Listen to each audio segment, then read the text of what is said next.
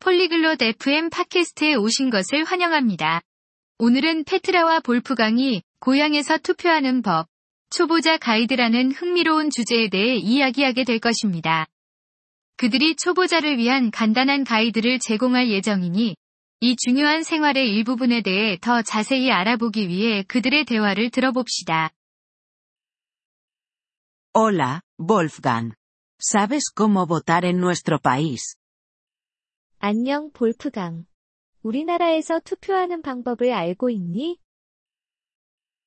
Hola, Petra. Sí, lo sé. No es difícil. 안녕, 페트라. 응, 알고 있어. 그게 어렵지 않아. ¿Puedes decírmelo? Soy principiante. 가르쳐 줄 수 있을까? 나 초보자인데. Claro. Primero, necesitas registrarte. 그럼, 먼저, 등록을 해야 해. ¿Cómo me registro? 어떻게 등록하니? Puedes hacerlo en línea o en persona. Necesitarás tu DNI. 온라인이나 직접 해도 돼. 신분증이 필요해. Vale. ¿Qué es lo siguiente? 그래. 그 다음은 뭐야? Luego, esperas. Te enviarán un papel. 다음은 기다리는 거야. 그들이 너에게 문서를 보내줘. ¿Qué dice el papel? 그 문서에는 뭐가 적혀 있어? Te indica dónde y cuándo votar. 투표할 장소와 시간이 적혀 있어. Entiendo. ¿Y qué hago el día de la votación? 알겠어. 그럼 투표하는 날에는 어떻게 해야 해? Vas al lugar indicado en el papel. Llevas tu DNI. 문서에 적혀 있는 장소로 가. 그리고 신분증을 가져가. ¿Qué sucede allí? 그럼 거기서 뭐가 일어나?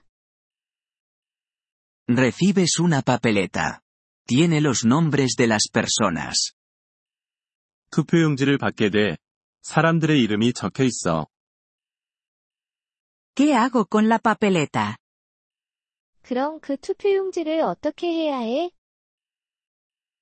Marcas a la persona que quieres. Luego la metes en la urna. 원하는 사람에게 표시를 해. 그리고 그걸 상자에 넣어.